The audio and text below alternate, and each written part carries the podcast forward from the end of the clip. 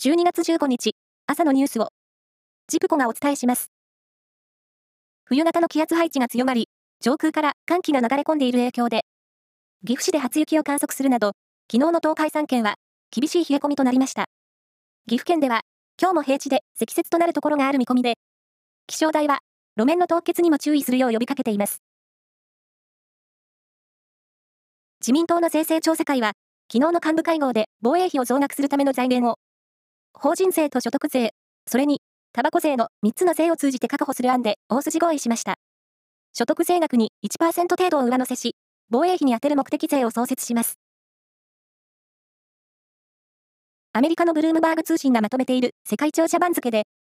起業家のイーロン・マスクさんが世界一の富豪の座から転落しました。マスクさんがトップで亡くなったのは去年の9月以来。ツイッターの買収やテスラ株の値下がりによって保有資産がピーク時の3400億ドル。日本円に換算して、およそ46兆円から半分以下のおよそ22兆円まで減ったということです。名古屋観光コンベンションビューローなどは、昨日、来年の NHK 大河ドラマ、どうする家康の放送による愛知県への経済効果の試算を発表。年間およそ393億円になるということです。サッカーのワールドカップカタール大会準決勝。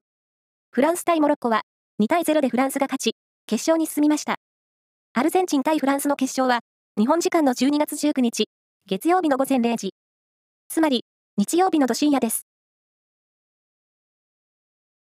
柔道男子73キロ級で、オリンピックを連覇した大野将平選手が、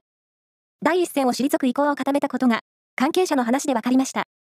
現在30歳の大野選手は、2年後のパリオリンピックは目指さずに、指導者の道へ進む決断を下したということです。以上です。